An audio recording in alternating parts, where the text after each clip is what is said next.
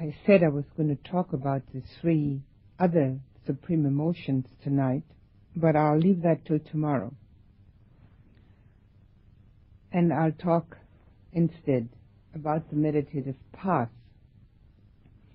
because it is more important at this point to make that clear for several people.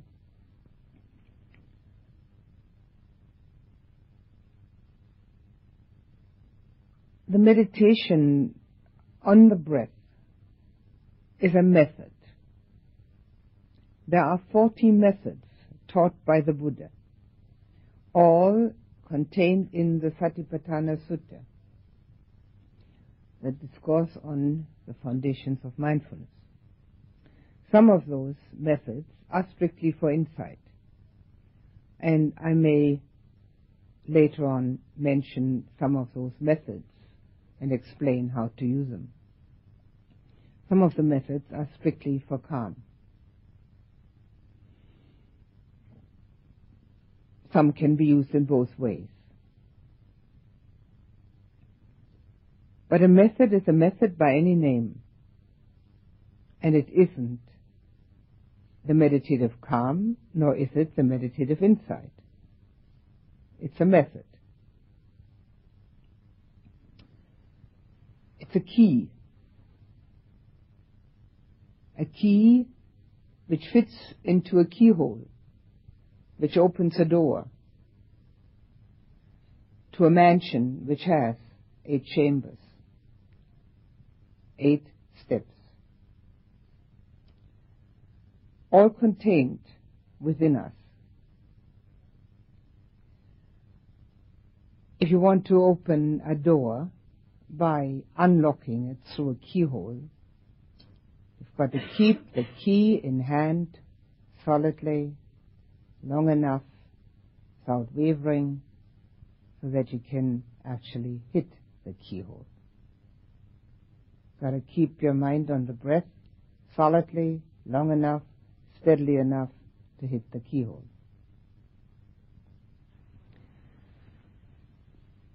In practice, that goes like this. When the mind has remained on the breath, without thinking for a chunk of time. Now that chunk of time can be anything from 10 to 30 to 45 minutes, depending upon the length of one's practice. The mind has remained on the breath for that length of time and no thoughts have intervened. The mind has actually given itself up from the thinking process to the experiencing process. The breath becomes very fine. It becomes so fine that it may be very difficult to find it. The first inclination that most people have is to take a deep breath. Because the instantaneous fear arises of not breathing. There's nothing to be afraid about. You always breathe through our pores as long as we're alive. And if the mind is very quiet, the breath becomes very quiet. And that's the reason why attention on the breath is the traditional and most often used method. Because mind and breath are so closely connected.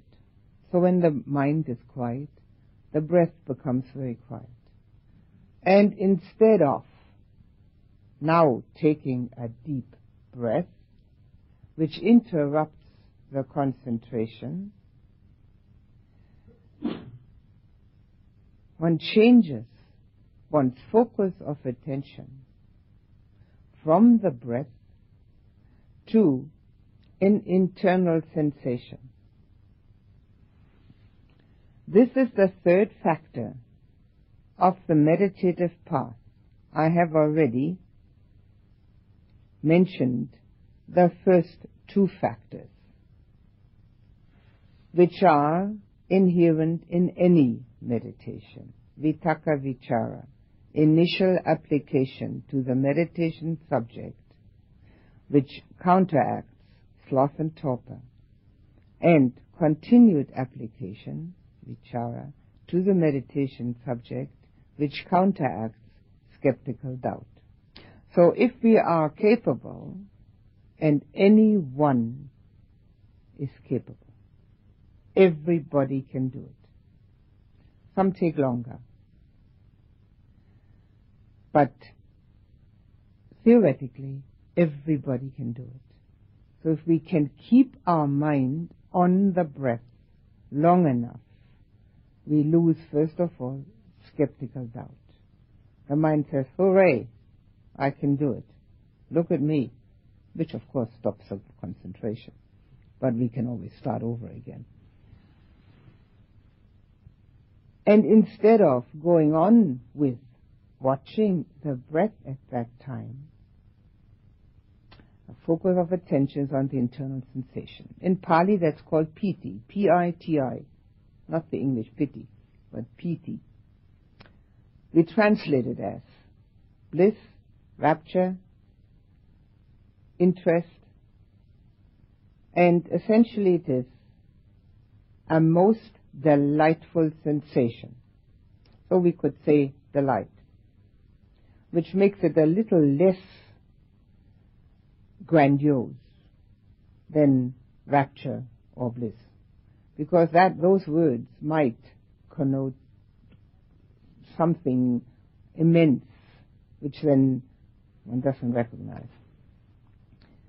The recognition of that sensation is extremely simple. It's very delightful. Anybody knows when they've got a delightful sensation. We don't have to ask, was this this? Or was that it? Or could it have been? Or could it not have been? Everybody knows. We, we also translate the word piti as interest, because that's the moment when interest in meditation arises. Until then, it's been a chore.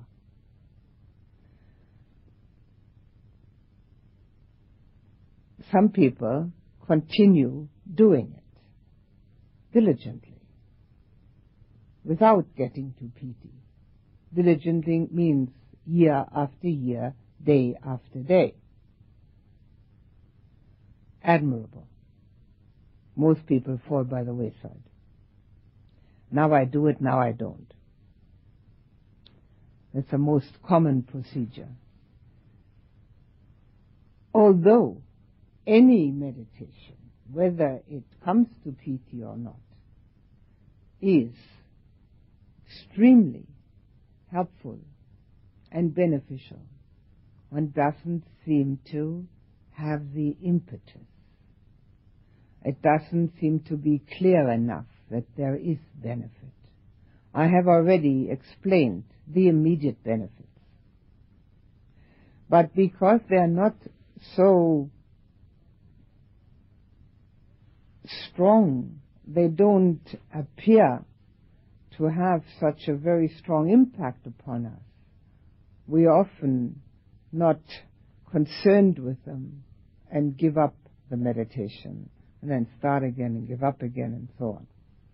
When piti arises, interest arises. And there are people who even then stop meditating, but they're few and far between. Most of them that get that far continue. And not only do they continue, but they realize almost immediately that that isn't what they were meditating for. There must be more. And that is an incentive which really makes it happen.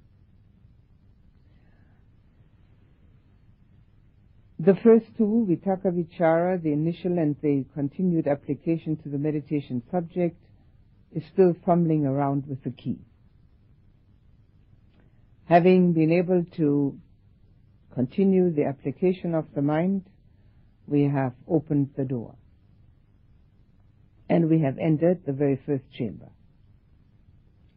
The very first chamber, which contains this delightful sensation. It's a physical sensation.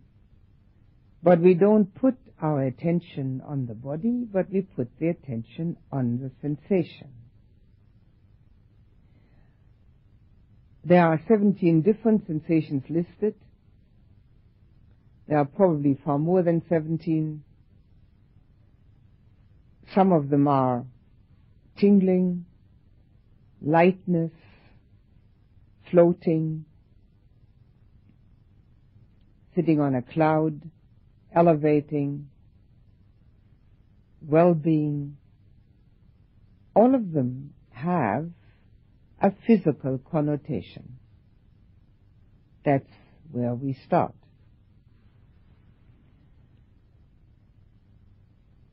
That sensation then becomes the meditation subject. That feeling.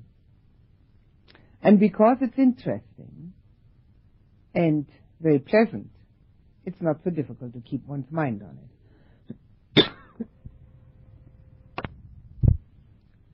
It has a very important characteristic, this meditation factor. It counteracts our second hindrance, ill will. The one that most people find extremely unpleasant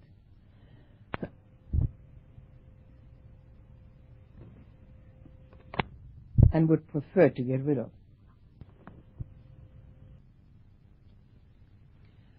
The Buddha compared ill will to a bilious disease, the bile coming up.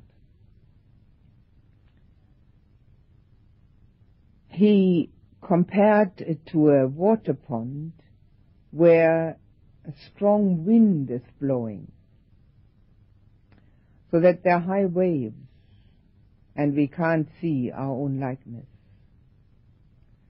When we get angry, when we have ill will towards anyone or anything, it's like high waves within. Loving kindness meditation and what I described already, our way of using our daily confrontations as lessons to learn love for others. It's not an easy thing to do. If we don't have the support system of the meditation, I would say it's impossible.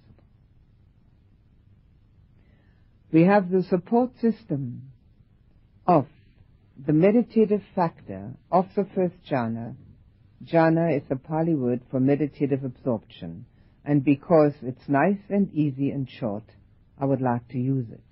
Meditative absorption has far too many syllables. This factor of the first jhana is our support system to counteract ill will. The reason for that is that while we're having delightful sensation and are feeling delight, we couldn't possibly be angry. But that's not enough. That's only during the meditation. Although this factor is just as impermanent as everything else that exists, it has a residual effect. And this residual effect is probably the most important aspect of the first meditative absorption. The residual effect comes about because we know from that moment on that we have found a home for our mind. Until then, the mind is constantly exposed to all the different emotions and the different thoughts which itself has or which come at it from outside and is reacting to that. We may go home from work to a very comfortable house with nice, easy chairs, expensive mattress, all the conveniences that money can buy. But what is it that can relax there? The body that relaxes in the easy chair, the body that has a nice night's rest in the bed. It's a body that has the advantage of the conveniences that we have bought. The mind may at the same time, while the body is quite comfortable in its easy chair, be worrying still about the days happening that are past, or worrying about the days happening that are to come, or worrying about the past 20 years, or the next 20 years. It hasn't got a nice easy chair. If we are able to have the the jhanas as our constant companions in meditation, even when we're not in meditation, we know we can go home to that, where the mind is totally at ease, where there's no disturbance, no worry about the past or the future. Because if there is disturbance, if there is worry, of course we can't have a meditative absorption. So even while we are in our daily activities and are confronting difficulties with other people, with ourselves, the mind still knows that this is only temporary, those difficulties it can go home, just like the body can go home after work. And therefore, those difficulties do not have the charge that they used to have. They are exactly the same as they've always been, because they're lacking the charge, they're also lacking our reaction. They're just happening. And therefore, our ill will, our dislike, our rejections, our resistances are not uprooted, but certainly they're lessened. There's far less negativity which comes out. Therefore, without that kind of support system, through the jhanas, our purification of heart and mind is such a difficult process that I am inclined to say it's impossible. The Buddha certainly taught the jhanas and did them himself as a pathway to enlightenment. He taught them to all the disciples. And they're only minimally described, which allows one to assume that it wasn't such a difficult undertaking in those days. And you'd be surprised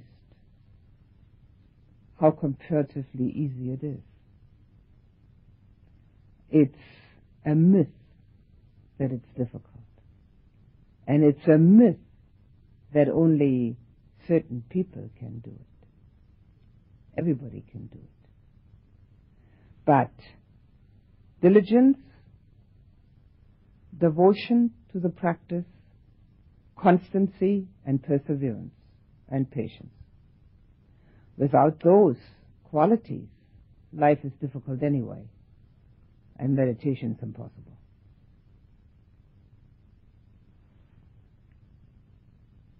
To have this support system against our negativities is a great advantage, one which one only can really appreciate once one has it. It's very difficult to know what it's like to be without something until one actually is without it.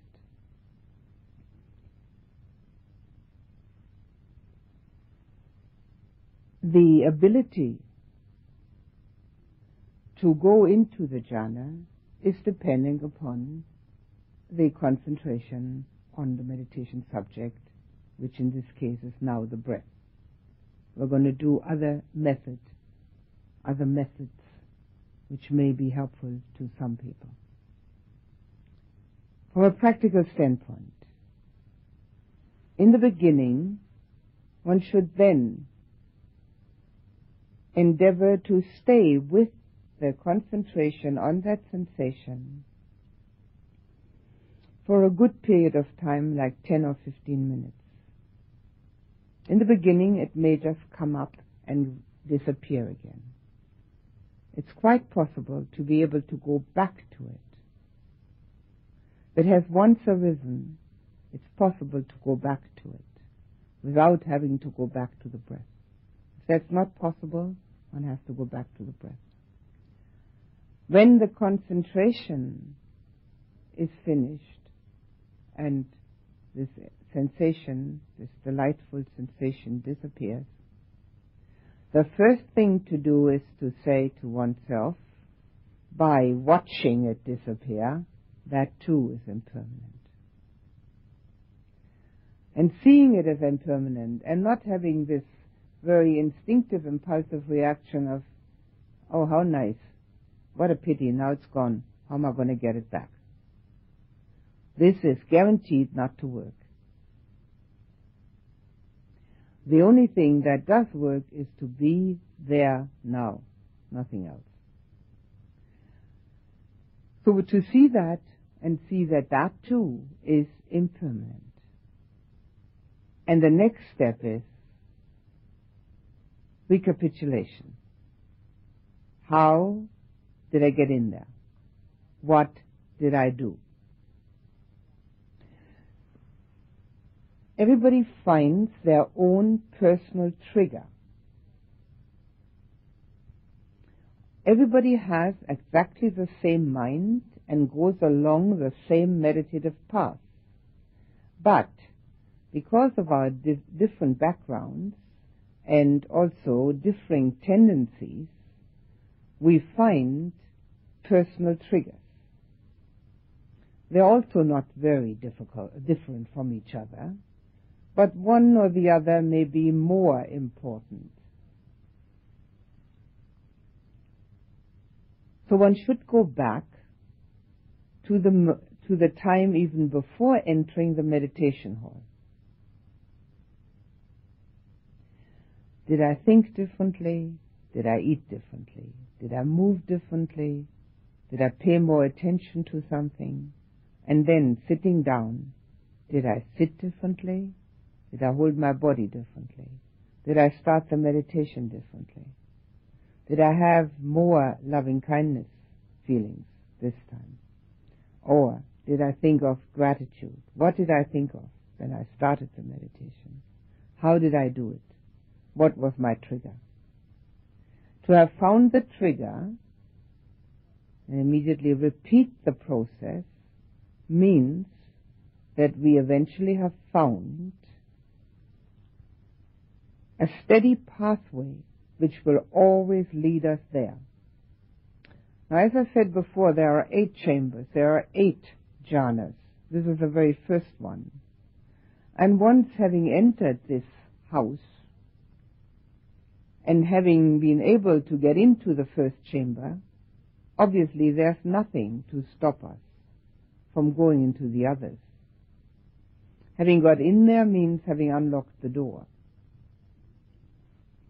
Once in there, the other chambers are at our disposal. Slowly, gently,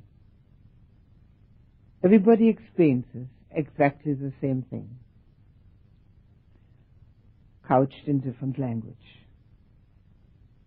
Interestingly enough, the Christian mystics of the Middle Ages did exactly that, using different language, explaining it differently.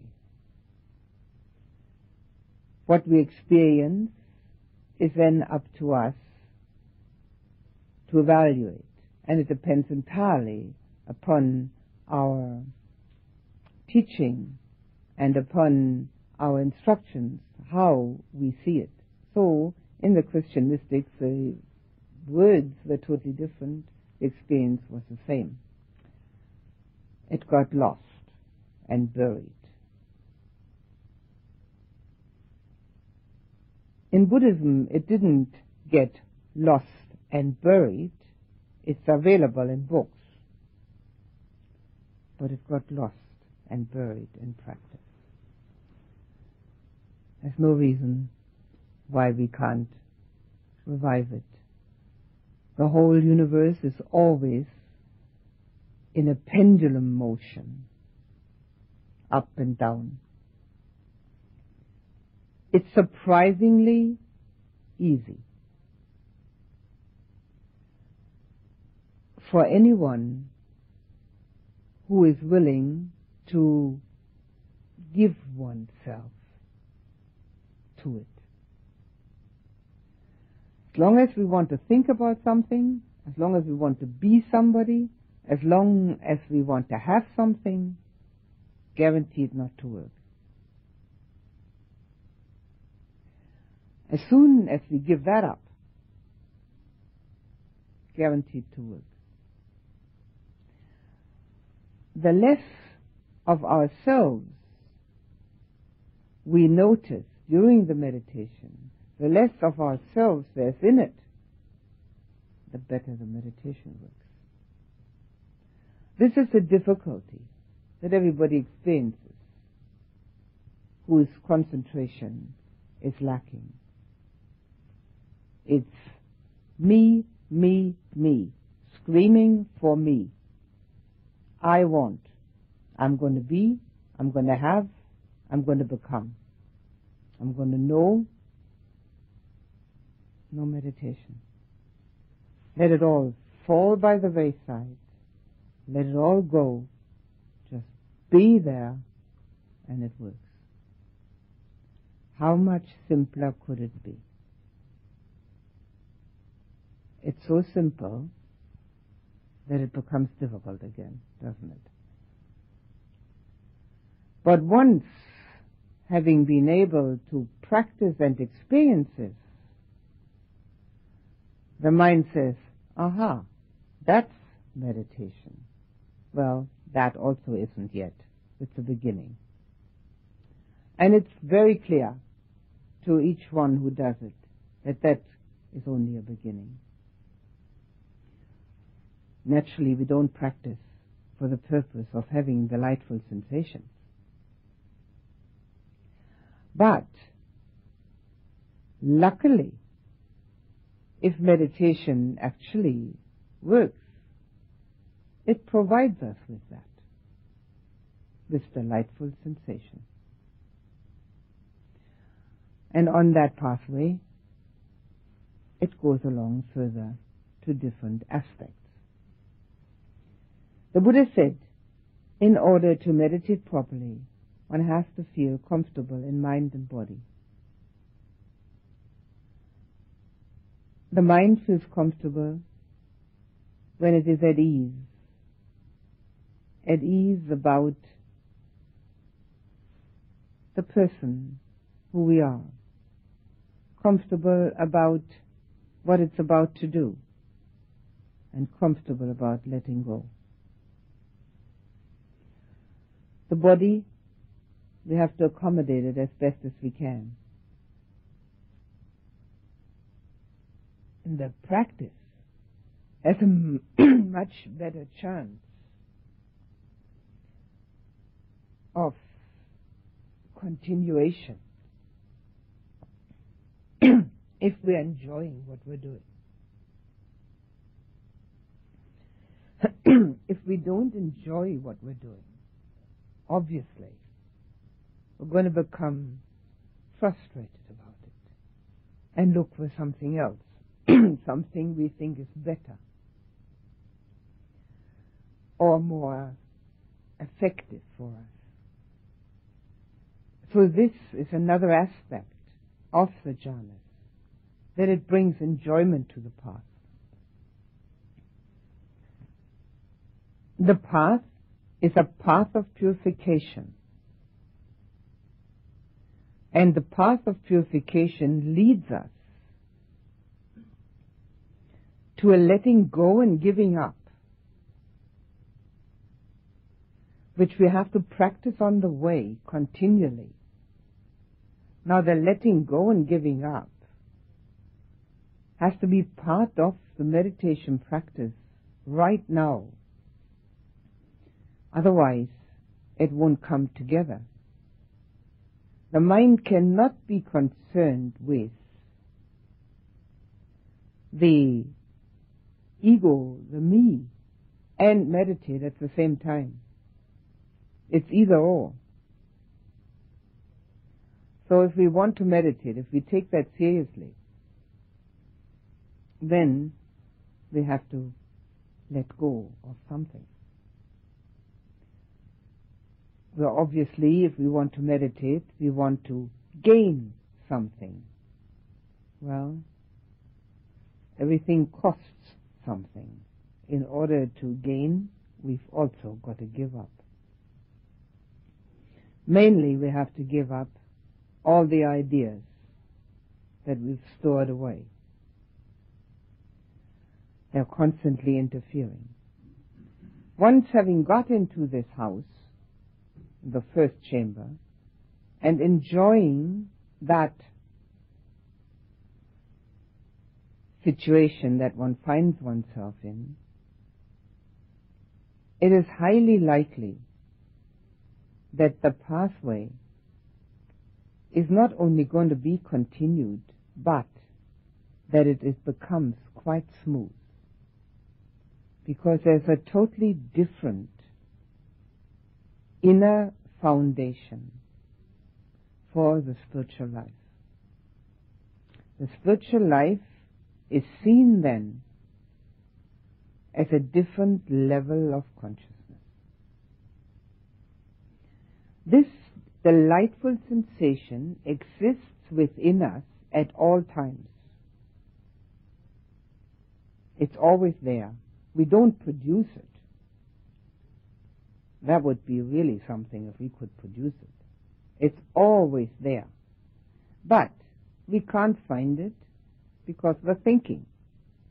We can't do two things at the same time. Either we're thinking or we're getting in touch with our inner being. If we stop thinking long enough in order to get to that, then we have touched upon that which is within us at all times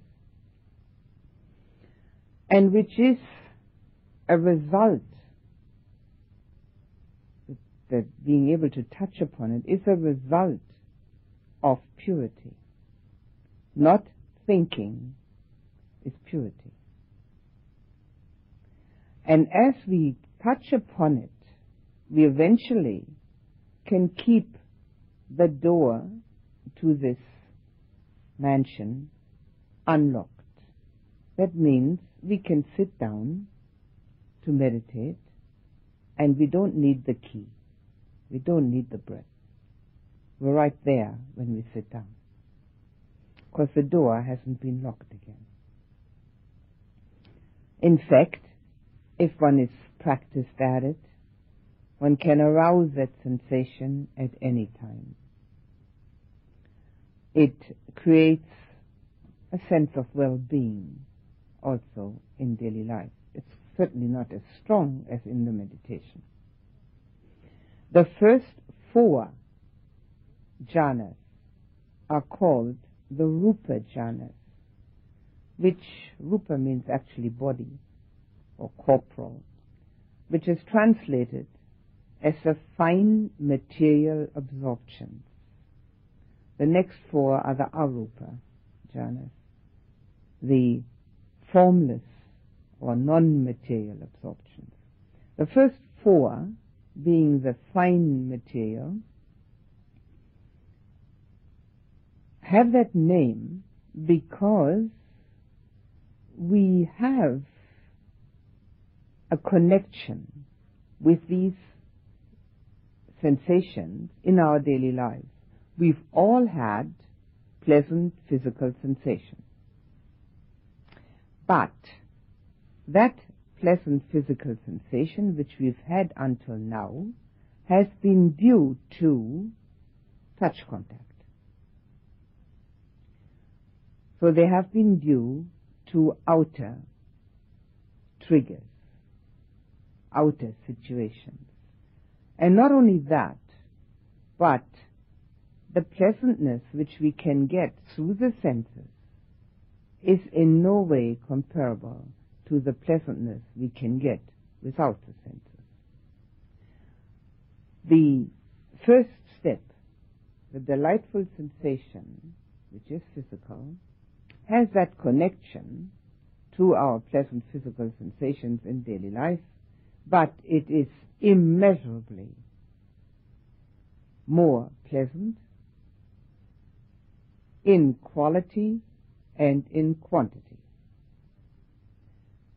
And on top of that, more importantly, it's independent of outer conditions. And that will be then our first step into the insight that the world has nothing to offer. One day we'll get smart enough to know it. It's all fool's gold. It glitters, but it doesn't have any value. All very interesting, but one's got to experience it. And coming to the first jhana gives one an inkling of that. There's nothing there. It's all constantly moving and changing, all depend upon sense contact, all depend upon outer conditions, never independent, never unconditioned. And that first understanding that arises then helps one already to let go a little bit of that constant search for sensual gratification. I will talk about that in more detail because that is a very important point on the insight path. But from this, you may be able to realize that the meditative absorptions, which are the path of samatha, of calm, are directly connected to the path of vipassana, which is insight. And without them, insight very often remains just an intellectual enterprise. And we can't live intellectually. We all live by our feelings. So when we actually experience that what we've always wanted, that what we've always dreamt of, because it's not only a sense of well-being, it's also a sense of being totally safe and secure, embedded in, completely drenched in, a pleasantness, a delight, and realize that we're carrying it within and it's nothing out there that can ever give it to us we have taken a very important step. And that's why meditation leads in that direction. It's not sensible to think that we're going to watch our breath for the rest of our lives. I mean, we're breathing anyhow. It's a key. And tomorrow I'll teach you another meditation method which can also become a key. A key, in that case, tomorrow more for insight, another one which will do another key. Not everyone can use the same method, but Everybody goes along the same pathway. No matter what it's called, no matter what spiritual path, no matter what religion, it always goes along those steps. Otherwise, it would be totally impossible to teach meditation. There's a lot of floundering about it, about meditation. There's a lot of uncertainty about it. Totally unnecessary. The Buddha made it totally certain. Step by step. And it all begins with keeping your mind on the breath. What else? That's enough for this evening. If you have any questions, this is the time to ask them.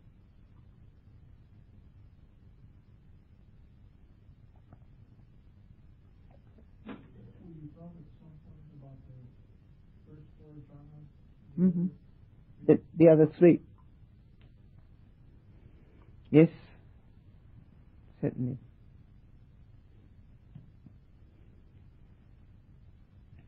Yes. I don't think I can hear you. Yes, certainly. Another method.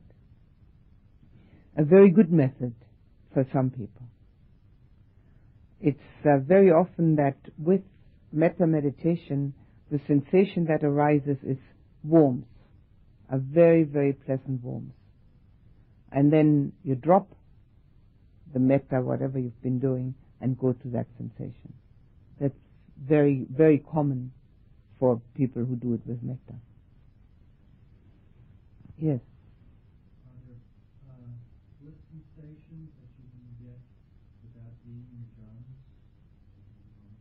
Are there, sorry, I don't, I haven't quite caught the question.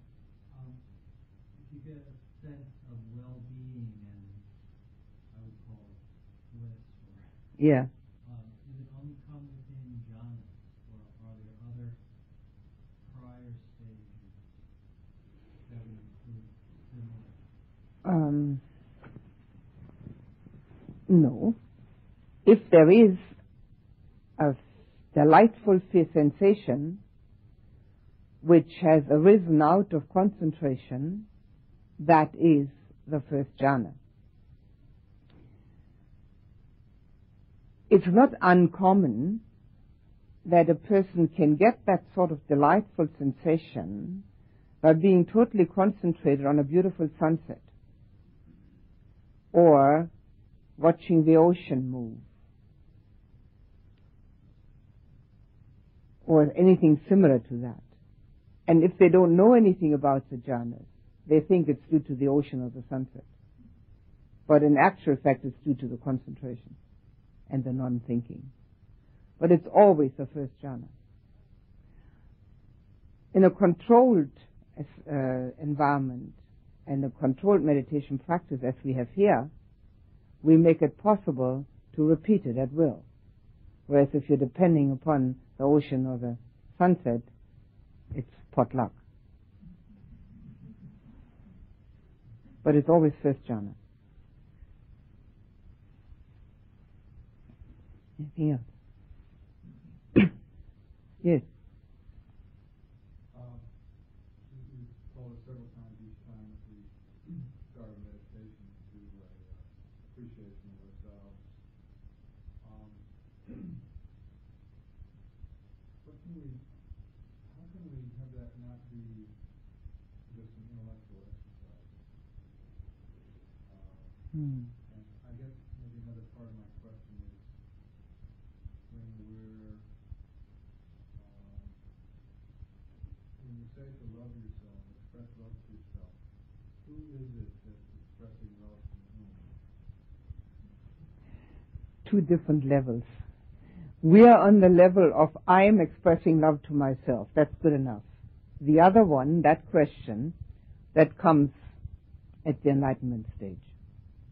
First, we're going to have to do our work till we get there. This kind of being which never intersect. The level of being where we're at is Everybody knows who gets up in the morning out of their bed.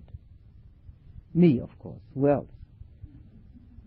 So we are the ones that are doing loving kindness. When we get to the point where we can let go of that, we have done our work well. Then we don't have to question this anymore. At this point, we're doing the work in order to gain purification. And with that purification, we will one day be able to let go of that illusion because we've seen through it. We've seen through it and seen it for what it is, an absurdity. But until then, we've got to work. So if you want to give loving kindness to yourself, you do it with your thoughts and your feelings. Does That answer your question? yes. You said that the Buddha said you can benefit well if you were comfortable in mind and body. And when I get on that pillow, I've been comfortable, you know, until I sit down, and then all of a sudden everything tightens up, and and I'm fighting the discomfort of my body oftentimes in meditation for a long time. Yes. Um, but when you sit on the chair, you're all right? Oh, it would, and wherever I sit. Oh, even on a chair, you're not comfortable. It's just the process of sitting brings out every ache. Do you feel that uncomfortable also when you sit at home in a chair? No. Okay. So there's something happening, isn't there? okay. So most likely, what's happening is this. You want something. You want the result of the meditation. It can't work. You drop the whole kit and caboodle. Just drop it. Just be there and watch the breath. And if you can't watch the breath, watch it how impermanent it is. And if, uh, if the breath is impermanent, how impermanent the thoughts are. Don't want anything. It's the wanting which creates the tension. It's the wanting which brings, brings all this to a head because it's not happening. You can either concentrate or want. You can't do both. So decide on the concentration and let the wanting go. And if the concentration isn't perfect, nobody's perfect.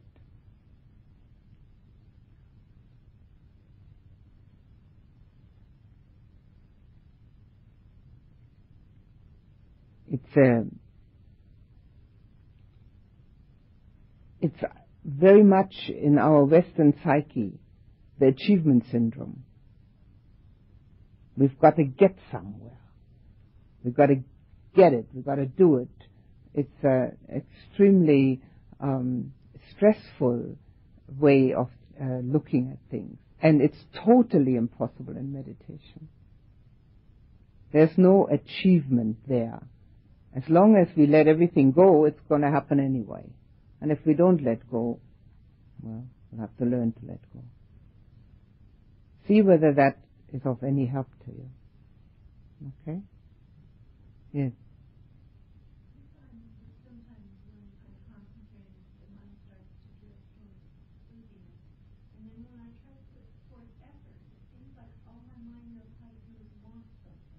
Sometimes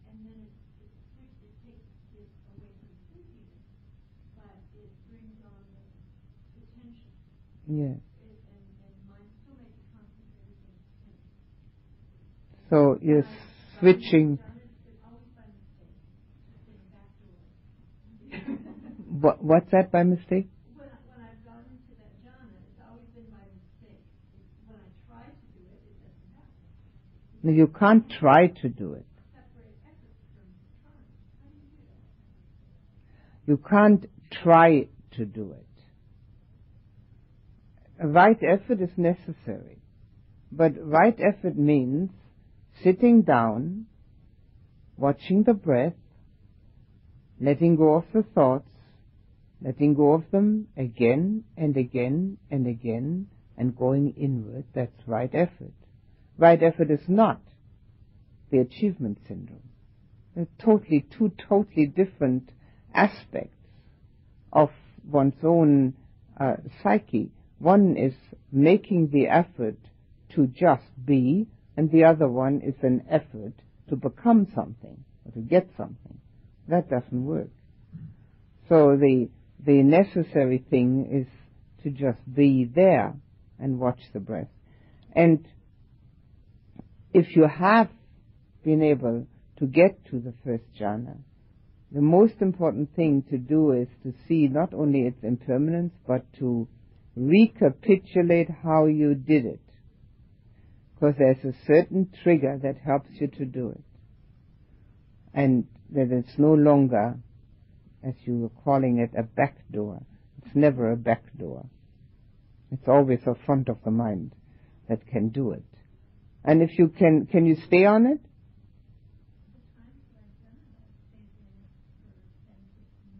Mm.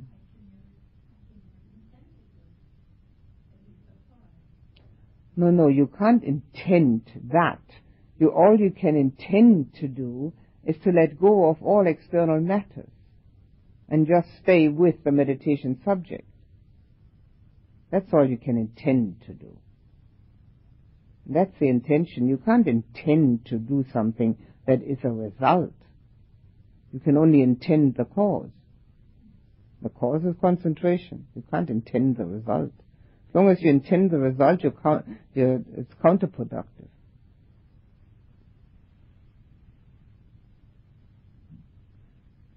Okay, well, anything else? Anybody else? Yes. Um, as far as labeling thoughts, is there any uh, scheme you recommend for uh, labels to use, like like five hindrances? Well, that's certainly the the labeling that the Buddha recommended if you know the five hindrances by heart. Do you? Okay. You can use them for for labeling. They are better used in daily living than in meditation.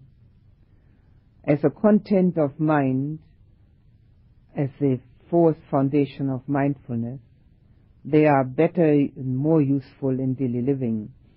In in the meditation, the labeling can just be future, past, nonsense, fantasy, dreaming, hoping, wishing, uh, bored, uh, fantasizing.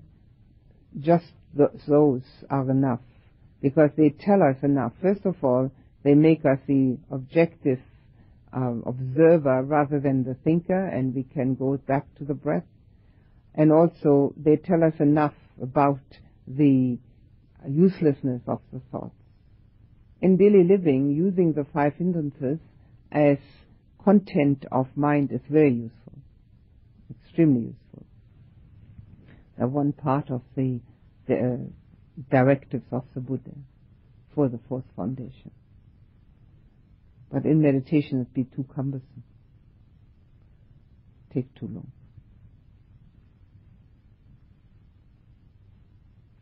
Anything else? Yes. It seems that everything in Buddhism, everything in, in the uh, Dharma points to uh, not clinging to anything at all, just utterly letting go of everything, every conceivable thing. That's right. That sound difficult?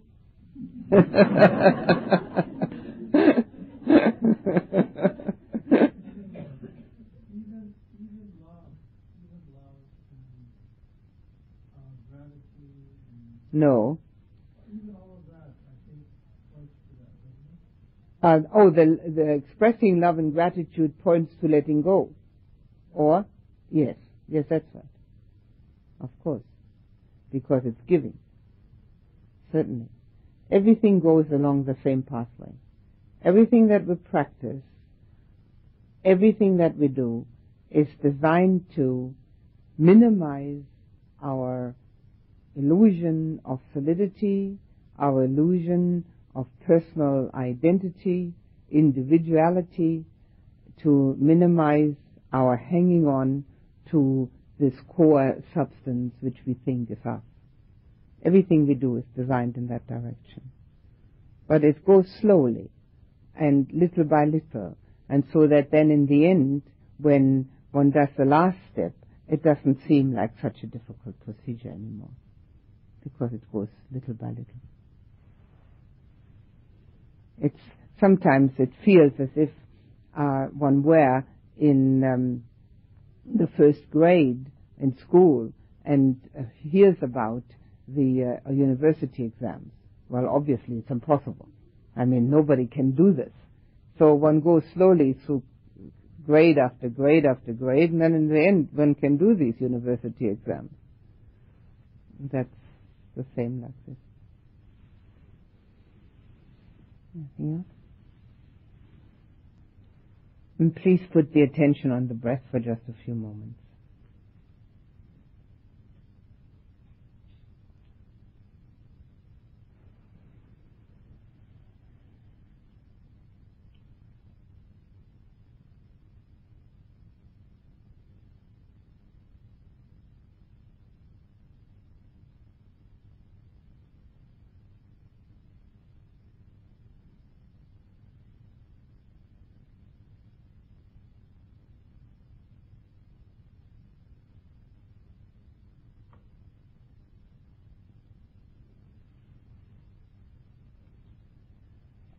Think of your most beloved person and arouse a feeling for that most beloved person. Let this person arise in your mind's eye.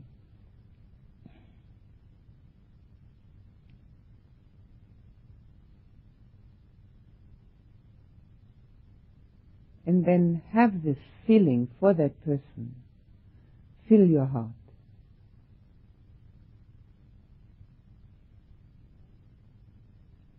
And now transfer the same feeling to yourself.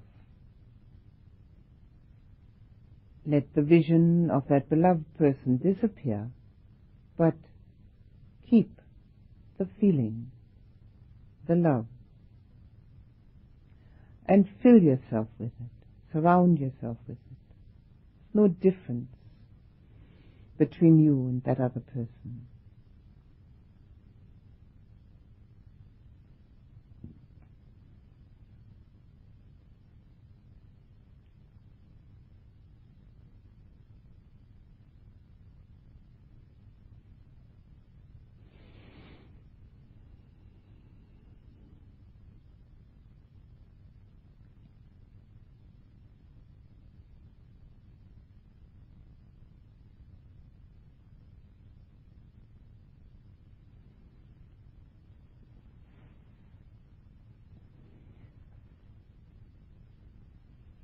Think of your most beloved person again. Arouse a feeling for that person. And then transfer that same feeling to the person sitting nearest you. No difference. All human beings. All living on this planet at the same time. All of us together. Fill the person sitting nearest you with the same love that you have for your most beloved person.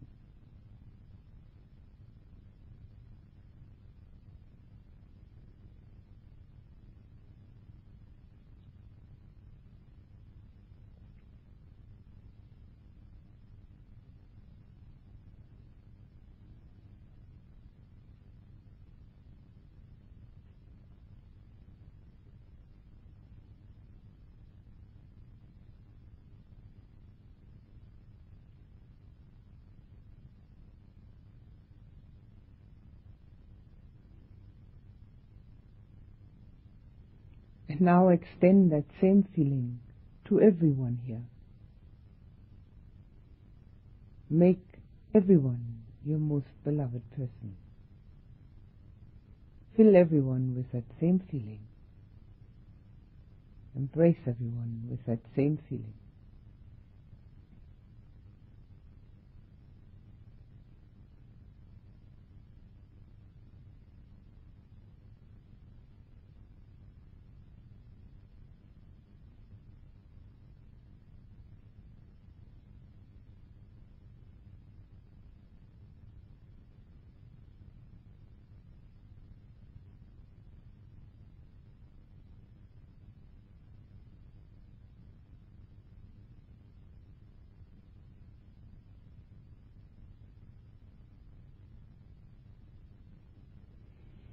And think of your most beloved person again.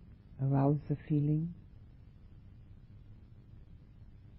Transfer the same feeling to your parents, whether they're still alive or not.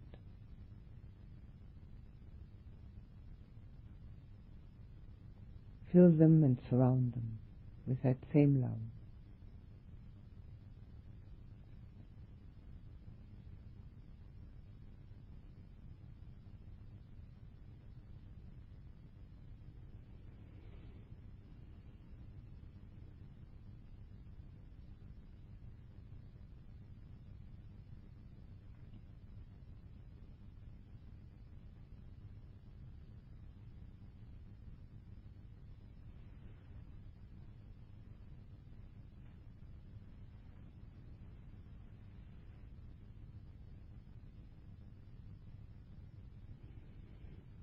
Think of your most beloved person.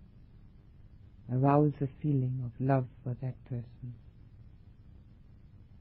Feel it in your heart. Transfer it to the people you live with. Let them all have the same feeling from your heart.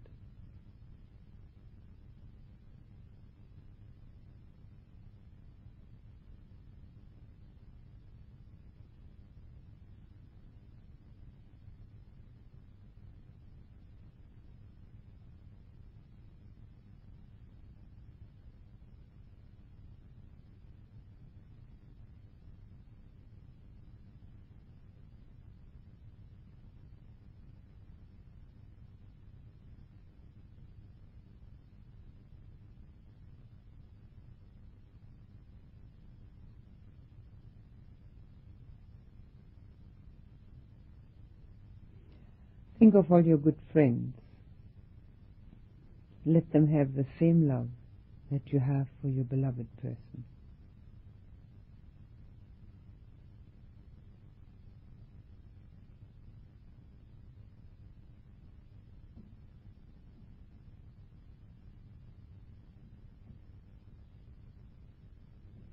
Fill them with that love.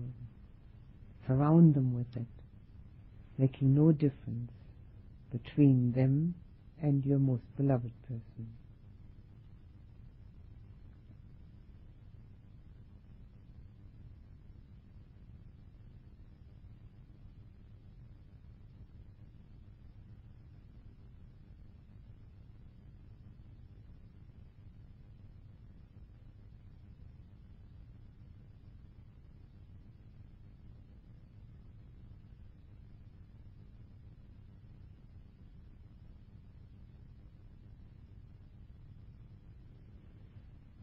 Think of those people who are part of your life, neighbors, colleagues at work,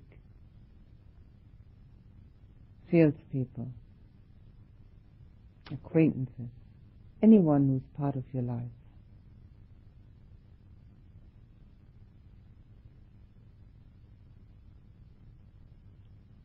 Extend the same love to them that you have for your beloved person that feeling of warmth and connectedness, that feeling of embracing and holding and caring. extended to each one of those people.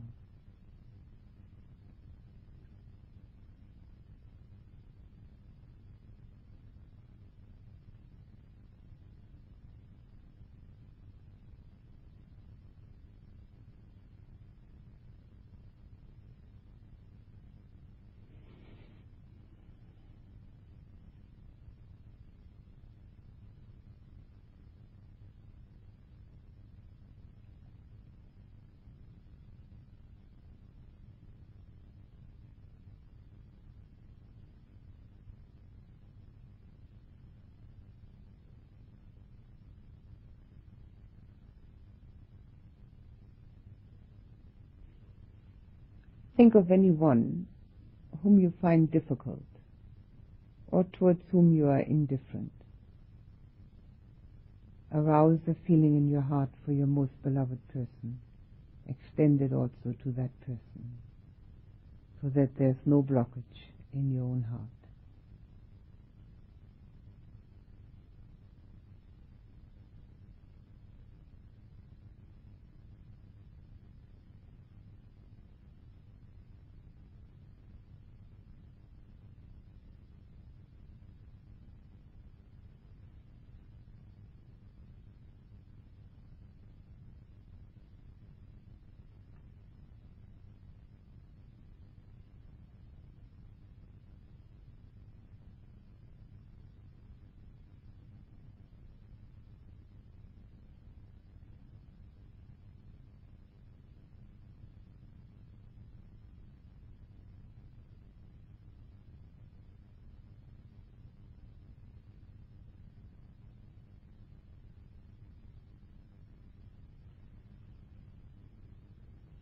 Now picture your most beloved person again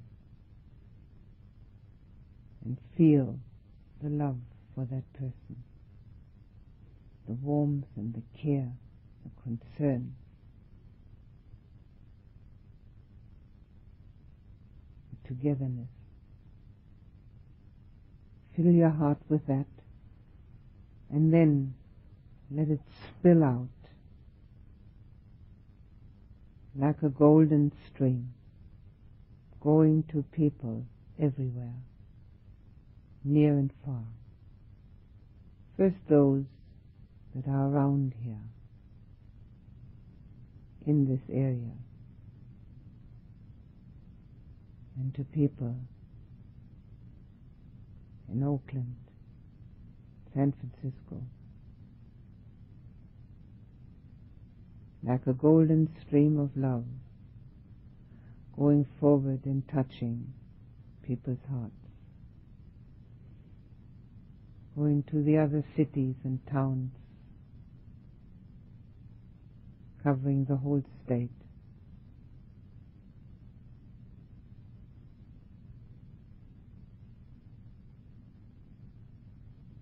Let it flow as far as it will much strength as the love in your heart has to cover people further and further afield, as far as that golden stream of love will go.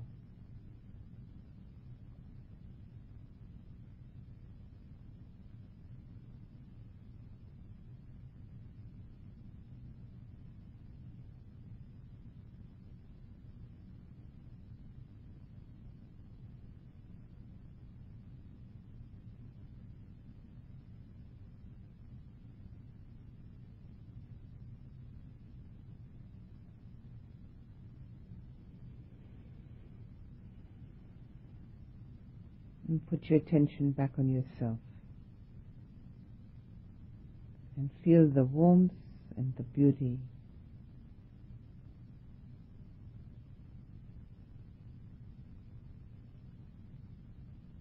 and the joy of love in your heart.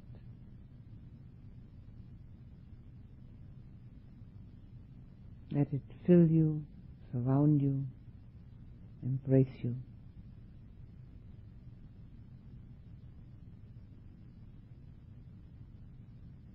That nothing else has any room there, only love in your heart.